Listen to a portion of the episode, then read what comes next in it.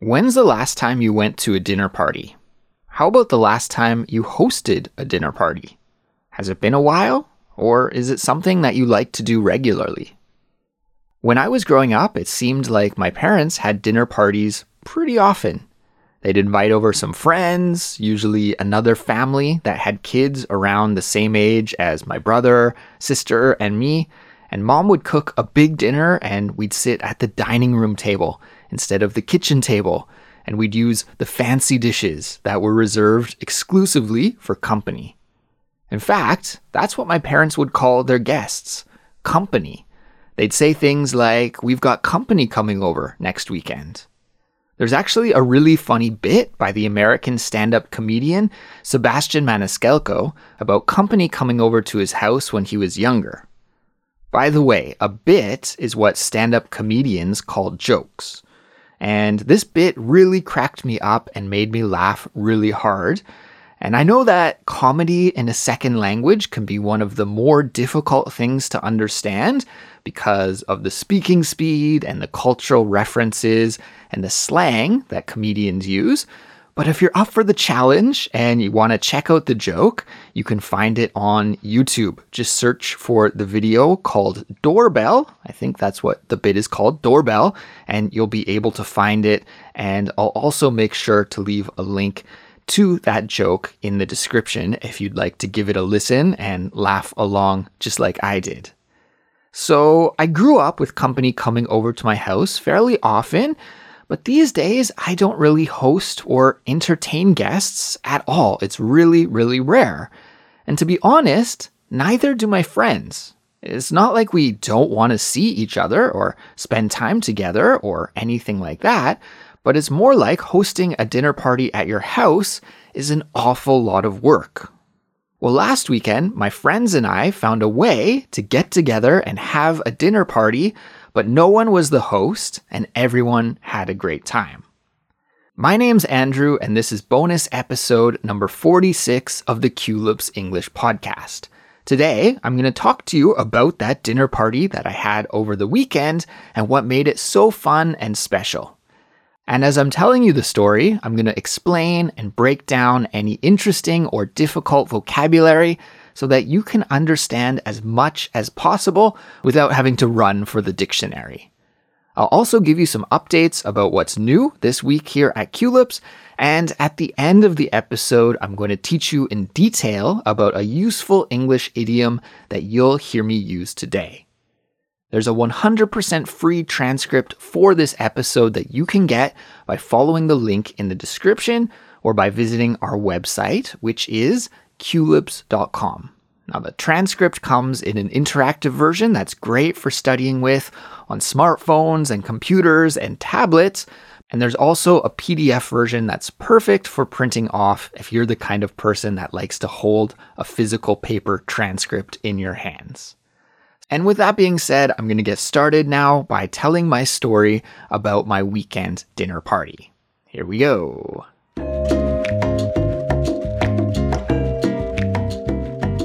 A moment ago, I said that my friends don't have dinner parties very often. And I think I can explain why that is. You see, I live in Korea, and here in Korea, space is at a premium. It's a small country, and there are a lot of people. And that means, in general, homes are small too. In fact, most people live in an apartment of some sort rather than a house. And because of this, most people don't have room to host more than two or three guests at their home. Now, it's not that I've never been to a dinner party at my friends' places here in Korea, but it would have to be a pretty special occasion for this to happen. And when it does happen, my friends and I usually have to cram into a small apartment and sit on the floor because there isn't enough room at the table. And to be honest with you, that isn't really too weird to do in Korea because there is a floor sitting culture here, and it is pretty comfortable once you get used to it. But the fact still remains that people generally live in small places and it's just uncomfortable to host a lot of guests. Now, in addition to small apartments, having company over to your house for dinner is a ton of work if you're the host. Now, personally, I enjoy entertaining and having company over to my house, but it's exhausting. First, you have to clean, and opinions on this may differ, but I'm one of those people who, in general, is fairly clean and organized. Course, I'm not perfect by any stretch of the imagination, but I think if you randomly stopped by my house at some moment where I wasn't expecting you, maybe there'd be a chance that you'd notice that I hadn't dusted the bookshelf for too long, or maybe the bed wouldn't be made, or maybe you'd find my jacket thrown across the chair instead of being hung up neatly in the closet, something like that, but my house would be generally clean. However, if my wife and I are having guests over, we can't let any of that slide. We can't have a jacket thrown across the chair, or a dusty bookshelf, or anything like that. By the way, to let something slide means to excuse or ignore something. So, in other words, I guess if I'm having company or guests come over to my place, then I just need to make sure that my house looks really clean. And my wife is also like this. Maybe even a little bit stricter than I am, even. So, if we have guests coming over to our house in the evening, then we usually start cleaning the house in the morning so that it can be looking its best when they arrive. Now, actually, doing that is kind of unnecessary and a little bit silly because my friends couldn't really care less if my house looked perfectly clean or a little bit disorganized. I don't think that they would care at all, but it's still something that we feel like we have to do. And on top of all of the cleaning, there's also the cooking right? Now, I'm not a gourmet chef, but if you invite someone over for dinner, well, then you have to serve them some dinner.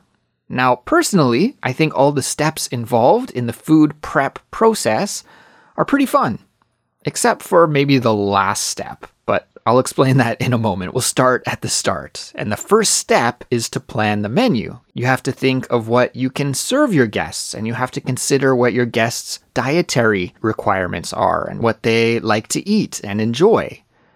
And then, in addition to that, it has to be in the range of your cooking skills, right? You don't want to cook something that is too difficult to prepare. Now, once the menu is set, then you have to do the shopping and luckily, here in Korea, online shopping, even for groceries, is really super convenient. So if you're strapped for time, strapped for time, strapped for time means that you don't have much spare time and you're really busy. So if you're strapped for time, then online shopping is the way to go. It's a great option. And then the next step is actually preparing the food itself, which is probably the most fun part of the whole thing.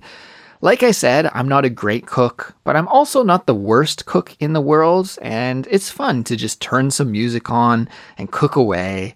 But of course, cooking for a group of people is always much more challenging than just cooking for yourself because you have to time everything correctly so that all the food is ready to go and ready to serve at the same time. And then finally, you get to serve the food and enjoy the meal with your friends and your company.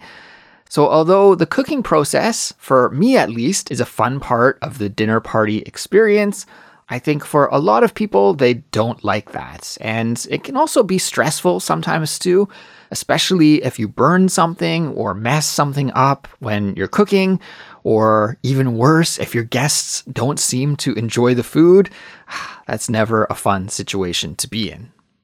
Another thing that's not very fun is having to pay for everything if you're the host. Serving food to six, to seven, to eight people isn't cheap. And of course, as the host, I would never expect my guests to pay any money to eat food at my house, right? That would just be ridiculous. And of course, because my friends are good people, they always offer to give me some money, which I have to refuse. Of course, no, no, no. But at the end of the day, hosting a dinner party isn't cheap, and it's not something that my wife and I can personally afford to do too, too often. A kind of interesting cultural difference, I think, between Korea and Canada, and Korean people correct me if I'm wrong here, because maybe I am wrong about this. But in Canada, this kind of party seems to be really common, and I haven't noticed it as much here in Korea. And that kind of party is a potluck dinner party. So in Canada, Many people, I think especially younger people like students, when I was a university student, I remember going to many of these potluck parties. So, a potluck dinner is when every guest to the party brings one dish with them, and then everybody shares the food. And in theory, I think this is a great idea. But in reality, at least at the potluck parties that I went to that I can seem to recall, in reality, it wasn't so great because there always seemed to be that one guest who, you know, only brings jello but then eats a ton of the other food, or a guest who brings a friend with them and together they only bring a small loaf of bread or something. And I don't know, maybe it's just because at that time in my life, when I was a student, all of my friends were also students or starving artists, and we never had much money. But at those potluck parties, I always remember leaving them and going back home still feeling hungry and looking for something to eat when I arrived back home to satisfy that hunger. So, I guess for all of the reasons I've mentioned here, hosting dinner parties just isn't too common in my circle of friends, right?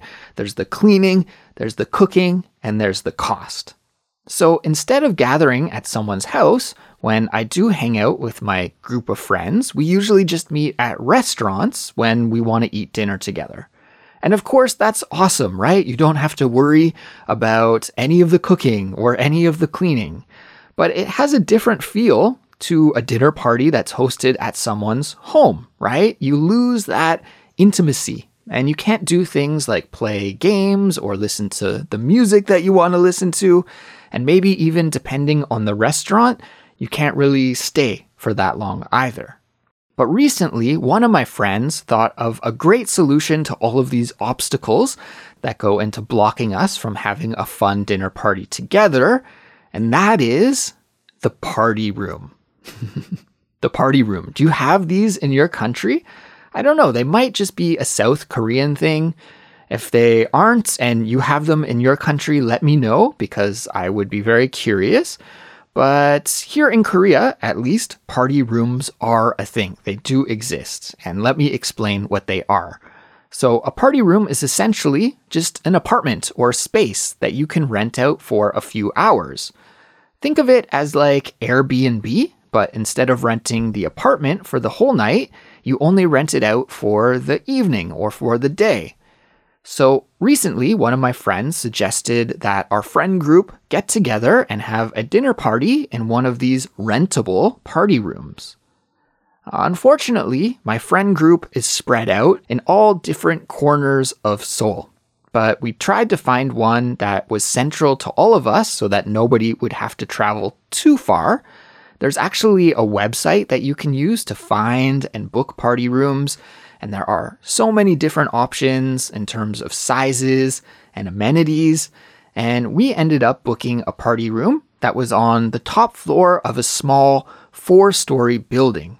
And the party room took up the entire floor, and the other floors in the building were actually restaurants. So we didn't really have to worry about bothering other residents you know, with like our talking or anything like that. I guess that's something else that you have to consider when you live in an apartment is that you don't want to be too loud, right? Especially if you live in a place with thin walls. Because if you laugh too much or talk too loudly, and let's be honest, when you're together with your good friends, it's really, really easy to laugh loud and talk loudly, even if you're not trying to be loud, right? It just sort of naturally ends up happening, and that can be annoying to your neighbors. But we didn't have to worry about that at all because there were no other people living in that building. Now, the room itself was like a large open loft.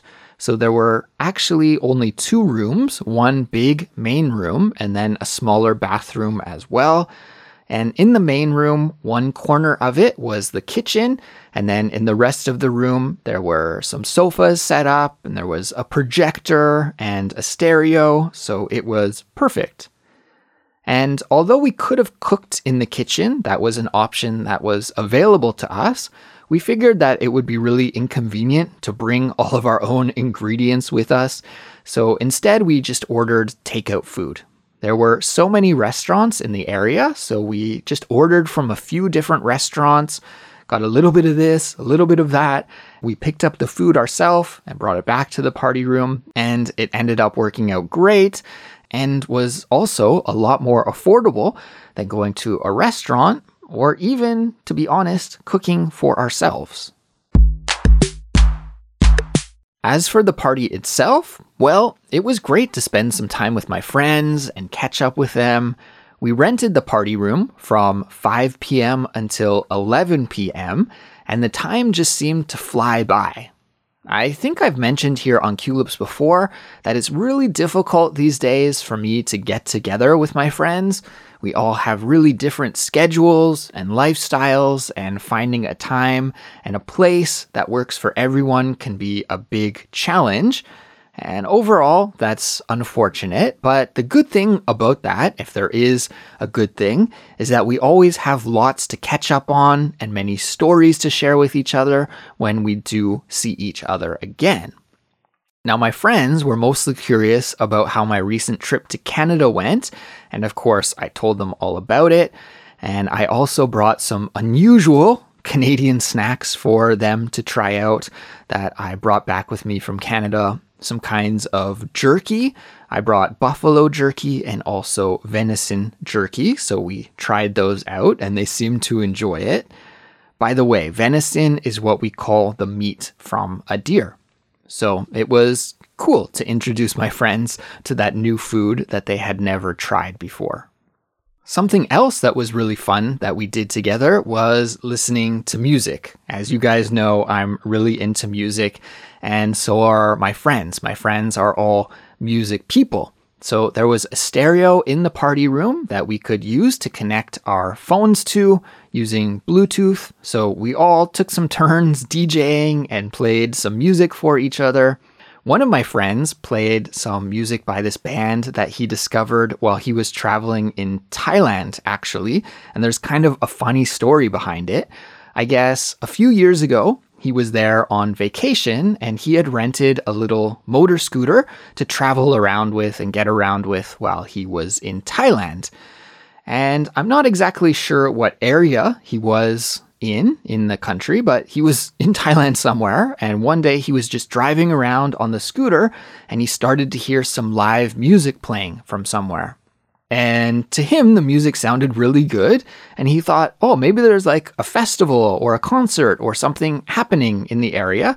So he just followed his ears to where the music was coming from. And when he finally found the source of the music, he noticed that it wasn't a concert, it wasn't a festival, it was just a band practicing. So he stuck around for a little bit and listened to these guys jamming away. And he even talked to the band for a little bit. They introduced themselves and told my friend a little bit about their band. And my friend really liked their tunes and thought, wow, this is a really cool experience just randomly coming across this band in Thailand on vacation. And so he went back to his hotel, I guess, at the end of the day and tried to search and find this band. But as luck would have it, he couldn't remember the band name. Like he didn't write it down for whatever reason. I'm not sure. Probably should have written it down right, but he didn't write it down and he couldn't find the band later when he tried to search for it. So ever since then, and like I said, this was a couple years ago, he's been trying to find this band online and it hasn't been easy for him. He's just been at a dead end and to be at a dead end means you're stuck and that you can't make any progress with the project that you're doing. So he's been at a dead end in his search until just recently, like the week before we met, he finally found them after years of searching.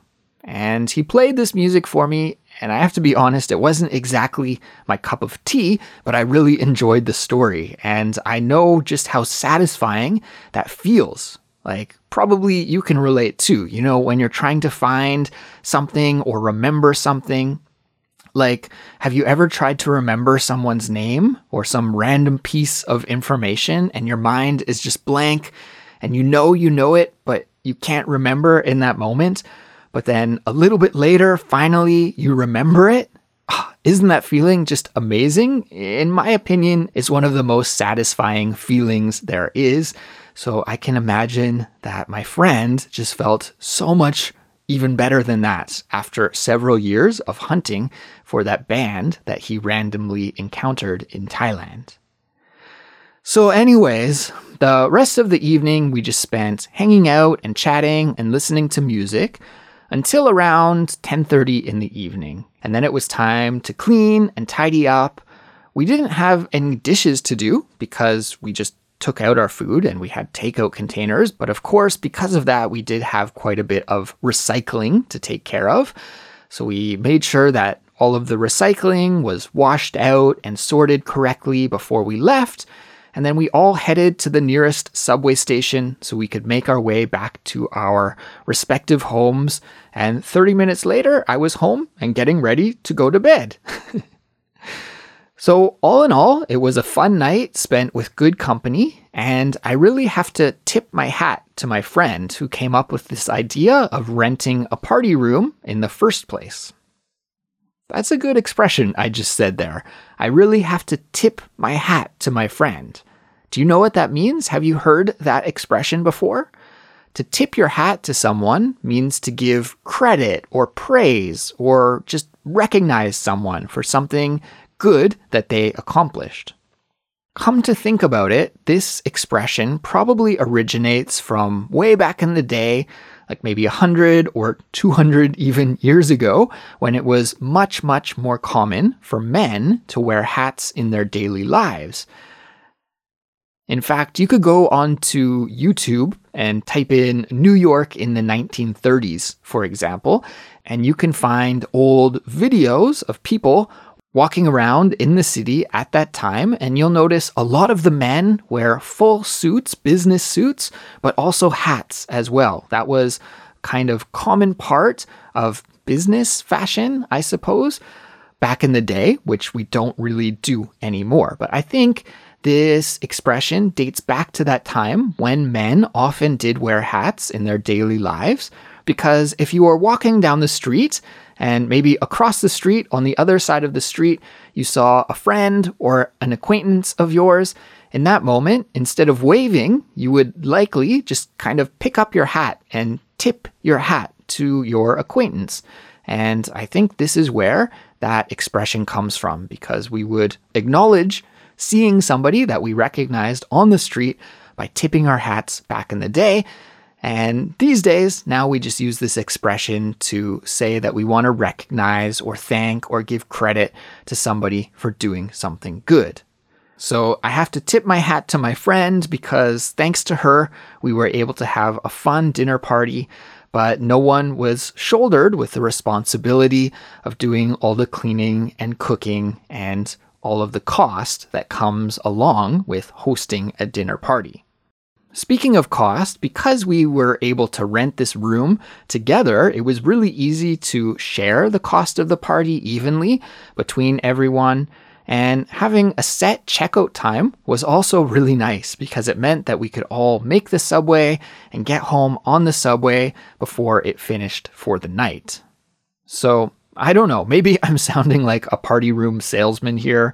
I'm not sure. Hopefully, I'm not too much, but just overall, I thought the party room was a great solution to the many difficulties of hosting a dinner party that I have and that my friends have, and I'm sure we'll use another one again sometime in the future. But what about you? Have you ever rented a party room? Would you ever consider doing it? I'd love to hear your thoughts. Please leave a comment on our website, culips.com, on the page for this episode, and let me know what you think. If you're a Culips member, I have an important announcement for you. The next edition of the Culips live stream will be happening coming up pretty soon on Tuesday, April 4th at 8 p.m. Korean Standard Time. The theme for the stream is How Do You Study with Culips? And together we are going to share our different study methods and learning techniques with each other. I'm really excited for this stream and I can't wait to hear what you guys have to say. If you're a Culips member, I would really love you to join me for this stream. We had a fantastic turnout last month for our live stream, and I hope we will have another great turnout on April the 4th. So, to join the live stream and to participate in the community conversation, then just log into your Culips account and follow the link from the dashboard. And if you're not a Culips member, but you'd like more information about all the benefits and bonuses you can get by becoming a member, then just visit our website, culips.com, for all of the details and to sign up. We also released a brand new simplified speech episode this week about a very interesting topic, actually, which is table manners. This episode featured the return of Suzanne and it was so nice to have Suzanne back with us again here at Culips after she had to take a long break for personal reasons. But it's so nice to have her back. And Suzanne actually really cracked me up and made me laugh really hard with this funny story that she shared during the episode about uh, a rude guest that she had at one of her dinner parties weirdly enough. I guess the theme for this week at Culips is dinner parties. so if you haven't heard that episode yet, make sure that you do so. And if you're a Culips member, make sure to check out the ad free version of the episode, which you can download from our website, because in the ad free version, there's some extra bonus content at the end that's exclusively for you. And now it's time for this week's vocabulary lesson. Just a moment ago, I shared a story about having a dinner party with my friends in a party room that we rented. And at the end of the story, I mentioned how awesome party rooms are because it means that no one is shouldered with the responsibility of having to host a party at their home and all of the cleaning, cooking, and cost that goes along with being the host of a party. The key expression for this episode is that interesting phrase that I used in that sentence to be shouldered with something. To be shouldered with something. You know, shoulder just like your body part, right? Shouldered. Before we talk about the meaning of this expression, let's rewind and go back to that part of the episode where I originally used that expression to be shouldered with something, just so we can hear it used in context again. In fact, let's do that right now. So here we go. So I have to tip my hat to my friend because thanks to her, we were able to have a fun dinner party but no one was shouldered with the responsibility of doing all the cleaning and cooking and all of the cost that comes along with hosting a dinner party. So I have to tip my hat to my friend because thanks to her, we were able to have a fun dinner party, but no one was shouldered with the responsibility of doing all the cleaning and cooking and all of the cost that comes along with hosting a dinner party. And now let's talk about what to be shouldered with something means. So essentially, it means to take on or be responsible for something. And we often use it to describe situations where someone is burdened with a task or responsibility or problem that is difficult or challenging. So, for example, if a parent is shouldered with the responsibility of caring for their sick child, then it means that they have to take care of their child's needs to make sure that the child gets better. It's really easy to mentally picture this expression, and I think doing so will help you to remember it. So, all you have to do is think of someone physically carrying a very heavy load on their shoulders. You know, when you carry something heavy on your shoulders, that weight really presses down on your back and your shoulders, and it's really uncomfortable, right? And you're kind of hunched over.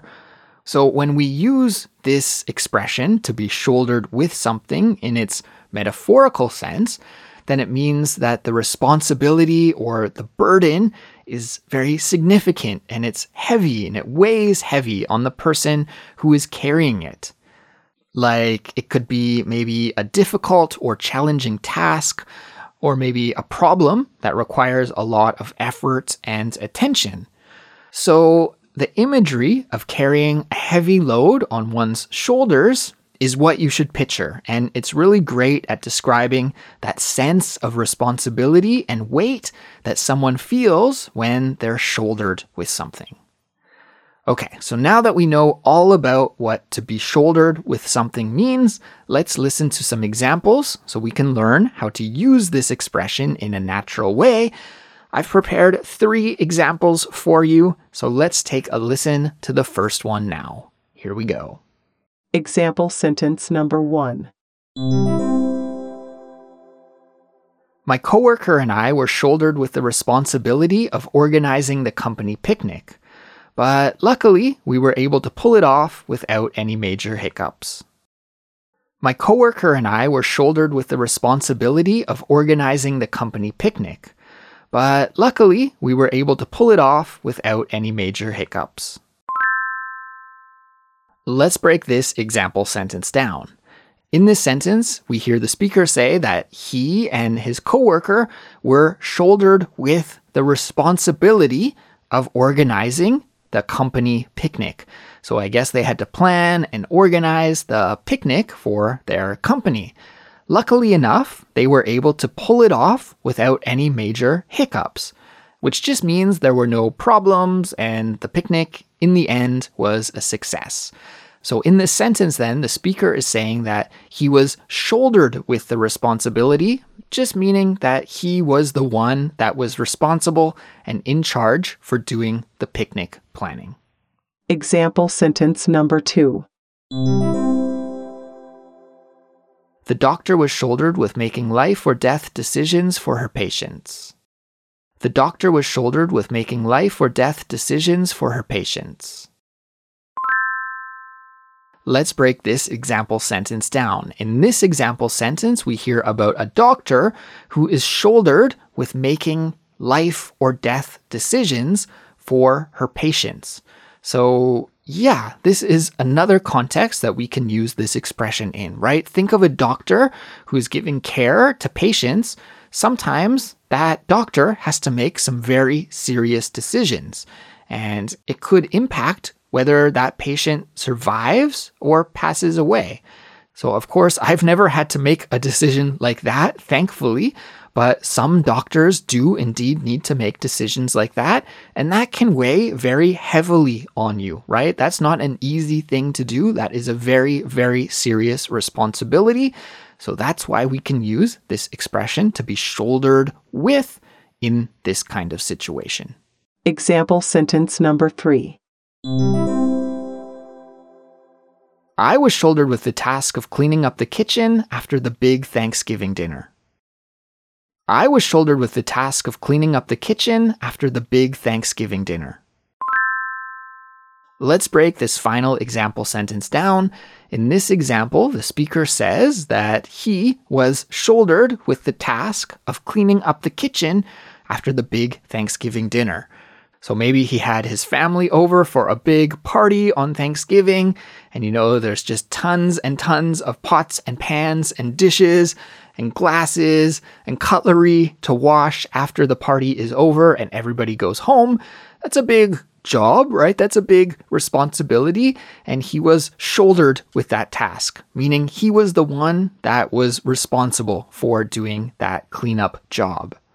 So, as you can see, we can use this expression to be shouldered with to talk about really big, important responsibilities like doctors making life and death decisions, but we can also use it to talk about smaller responsibilities or burdens like having to do the dishes after dinner, which I think you can agree is on a different level than the kind of responsibilities that the doctor has. And that brings us to the end of this week's episode. I'm going to take off, but it was so nice studying English with you here today, and congratulations on making it all the way to the end of this episode. Very nice work indeed. Take care, have a great week, and I'll talk to you next time. Bye.